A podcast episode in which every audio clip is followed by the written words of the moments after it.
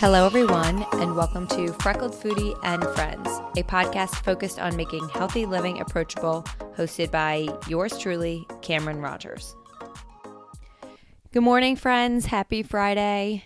It is technically, if you're listening to this while if I figure out my life and I post this as scheduled right now, I have not been with you guys on Instagram for this week because I am taking some time off, but happy Friday, happy almost long weekend.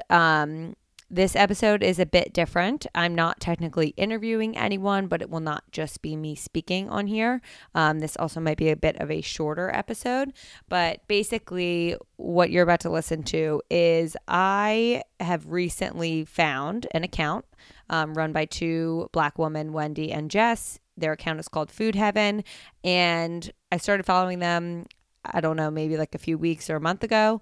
And I've really enjoyed their message. And I noticed that they had a podcast, and it's part of a production company that I really admire. And I am always trying to diversify the podcasts I listen to. And I started listening to theirs. And an episode of theirs that I listened to after I finished it, it was one of those, I enjoyed everything they said and I need to go back and listen to it again. So I've listened to the episode 3 times in a row. The first time I heard it. And the title of the episode, which is linked in the show notes of this episode, is called Why We're Over It and How to Amplify Black Voices On and Offline. So basically, I'm going to share segments of the episode, and I'm going to kind of also talk throughout it, I think, because for me, I would love to have them on as guests on the podcast. I reached out to them. I realize, and you'll hear more about this, but I know that they are extremely busy with the content they already had planned. And then with everything going on, there is a massive influx of requests. So I'm hoping to have them on maybe in 6 months or a year or whenever we're able to make it happen. But I really wanted to share this message with you and all of the Freckled Foodie family. So you'll hear, I think in a segment I'm going to include, they mention like, you know, a great way would be to reshare the episode. Unfortunately, we hit some road blocks. Is that the right term? I don't know. I'm not able to share the full episode of theirs, but I am able to include some segments. So I hope you guys find this as educational and informative as I did.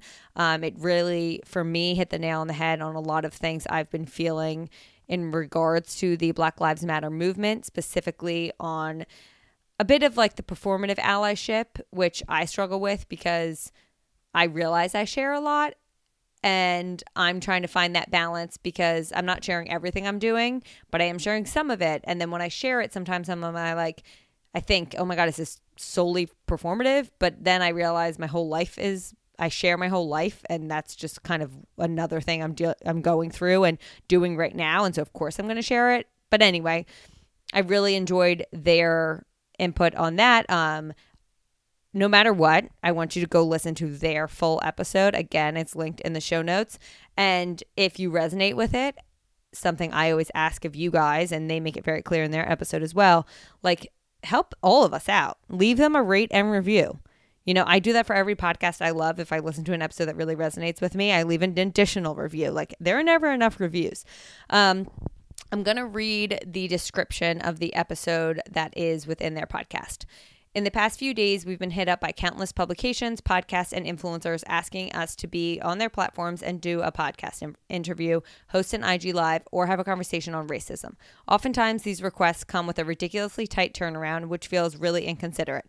We're human beings. We have lives. Believe it or not, we're actually busy. Also, there's a lot of emotional labor and trauma involved in being vulnerable and sharing our experiences with racism. Plus, we've contributed to countless articles, go to our press page, about inclusivity and social justice before it was trending. We've also done so many podcast episodes on these topics. Check our BLM highlight for some of the most recent episodes. The work is out there. If you have looked at some of the work and still want to collaborate, make an effort to be more mindful about how you reach out and what your asks are. In this week's episode, we go in on why we're frustrated and exhausted, but we also make sure to include some action items of what you, Black, POC, white, can do to amplify Black voices both on and offline. I really struggle reading text on here. I feel like I've messed up a few words. But anyway, that is the description of their episode. I found the entire episode helpful because not only did it give their opinion, but they did include actionable items. I also think that if you are a content creator listening to this episode, it's something we really need to keep in mind as we're all reaching out and trying to talk about this topic with as many people as possible. Like, this topic is not, Rachel Rickett says it all the time, this topic is not a moment, it's a movement. It's not going anywhere.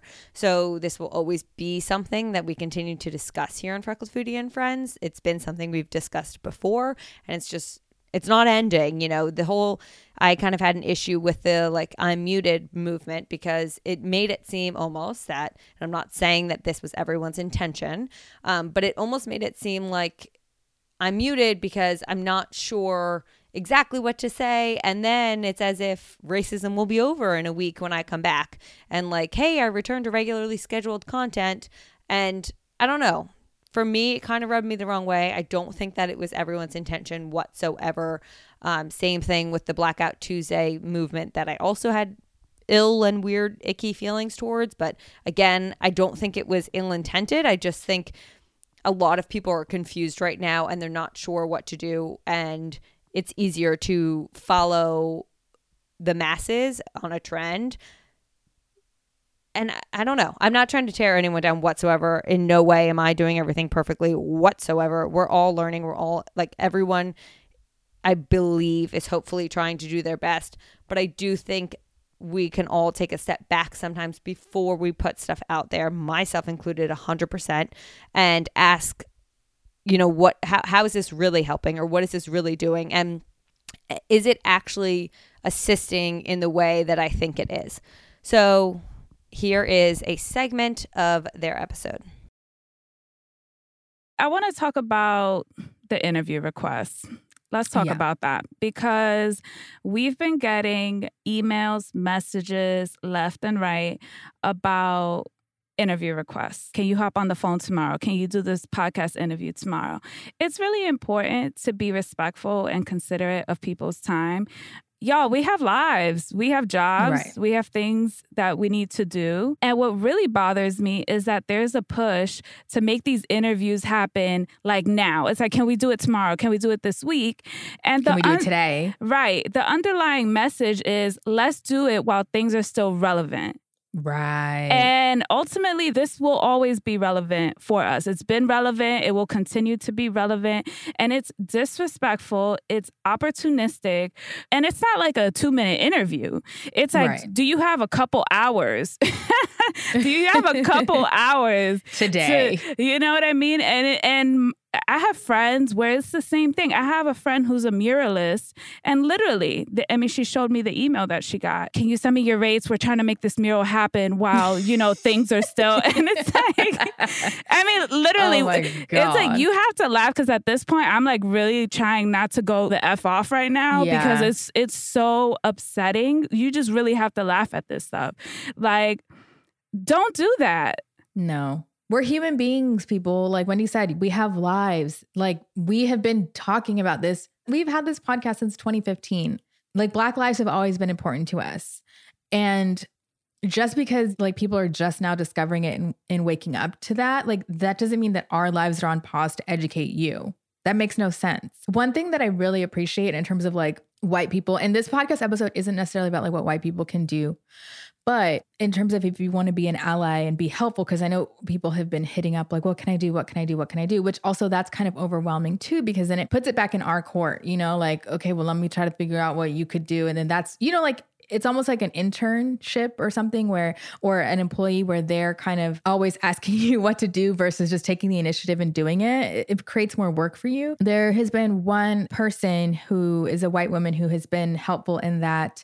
And this is part of the work that I do with Diversified Dietetics on the board. So one of the board members, like, we've been getting a ton of same thing, like disrespectful. People don't realize it's disrespectful, but disrespectful messages or just things people are doing that they shouldn't be doing or saying. And so she's taking it upon upon herself to create responses and actually take some of that labor off of us, like the emotional labor of having to respond and handling it. And like, that's, I feel like what is helpful right now to you go talk to white people. You don't put it all on us. You take the initiative and say, hey, I'm crafting a response. Like I'm going to be the person who goes in and kind of does all this stuff. Like, so that's one thing that can be helpful. And of course it's like to do that, you have already had to have done some work in that you have like colleagues and friends and allies who you are close to, who you are kind of in somewhat in that inner circle with, who they trust you, which if you don't have any of that, then this probably isn't going to work that well for you. But then it's, I don't know, maybe a call to action to try a little bit harder to be inclusive and, you know, have these circles.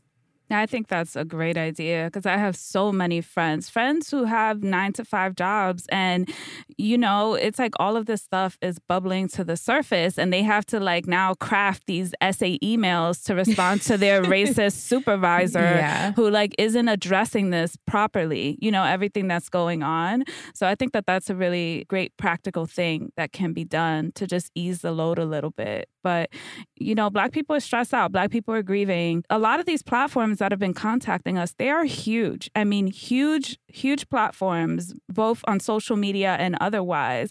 Ultimately, though, you're not doing us a favor by inviting us on your platform, on your watch, without considering everything that we have going on. So just think about that because, you know, I think it's like these platforms really think they're doing something by prioritizing their needs without actually having a conversation about how people are doing. Before you say, "Hey, can you hop on tomorrow? Can you hop on today?" Why don't you check in with people and say, "Hey, how are you?" Maybe offering them the option of deciding when is a good time to collaborate. Maybe we can collaborate when you're in a better space, and that might be in 6 months. And guess what? In 6 months, it will still be a great time to talk about all of these things. You know, I think it's like you have to put the ball in their court and see how they want to move forward in the partnership. Let them take the lead on how they see this partnership working for the both of you versus like you prioritizing your platform's needs first. Yeah. The other thing that I find interesting is how quickly, because there was the whole like amplify melanated voices, how quickly people were able to create these like anti-racism messages that blended in perfectly with their like social media aesthetic and feed. And I don't know, it just kind of rubbed me the wrong way. It's like, okay, this happened yesterday and now you already have like 20 different assets like in in your theme that are ready to go. Like I'd rather it be something that's like stands out, you know, that it's like, okay, I'm not worried about things fitting in perfectly right now with my aesthetic and creating all this. Like, let me just do like a raw post or whatever. I just found that to be interesting too and kind of off-putting. And also, if you don't know what to post or you're just like, you're just not really sure how to go about it, don't post. Thank you. Because it's like this whole pressure to post and like you thinking that you're really doing something by like doing a black square or whatever. It's like, just don't post, you know, gather your thoughts, be still, and then come forward in a genuine way. And I would appreciate that way more than just like, here we go, Blackout Tuesday. And it's like a heart emoji as the caption. Hashtag. You know what I mean? And it's like, I'm not trying to, you know what I mean? I'm not trying to like dismiss anyone who's, you know, whatever, using the emojis and stuff. I'm just saying like, what is the intention and what else are you doing besides this post? And are you just posting this because everyone else is doing it and you feel pressured and you don't want to be looked at in some kind of way? Okay. So I hope that 7-minute segment of the episode was educational and informative for you all as much as it was for me. I think it definitely touches on kind of what I was talking about beforehand of the performative aspect, but really like think about why you're sharing things. And I think it's a conversation I'm constantly having with myself. And I know that this probably seems hypocritical to some because I am sharing so much, but you know, I really am sharing what I am learning and trying to amplify the Black voices that I'm learning from in hopes of other people also doing the work. So people within the Freckled Foodie community hopefully also picking up Me and White Supremacy and doing the 28-day workbook and really learning from it and share what they're learning. And I do think that that's the first step of growth is A, reflecting, B, educating, and then C, putting it into practice. So please go listen to their full episode. Go listen to their other episodes. Follow them if you want to actively engage with them. They talk about this in the episode, but don't just follow them to follow a Black influencer and then not engage, because it actually ends up hurting them on the back end. But I have found their voices to be great during this movement, especially in the wellness industry. I hope you guys enjoyed that mini segment of their episode, and I'm very honored that they were willing to let me share it on my platform and to help amplify their voice within the Freckled Foodie community. I hope you guys all have a great weekend, and I am sending you love. Thank you all so much for listening to today's episode of Freckled Foodie and Friends. I thoroughly hope you enjoyed it. If you could be so kind, I would greatly appreciate a rate and or review on whatever platform you use to listen to your podcast. Currently, this one's available on iTunes, Spotify, or Google Play. Please subscribe to make sure you're up to date with new episodes coming at you every Friday morning. If once a week isn't enough of me, please follow along on my most active social channel, Instagram. Find me, my unedited videos, recipes, random rants, and info for all my other social channels on there, @FreckedFoodie.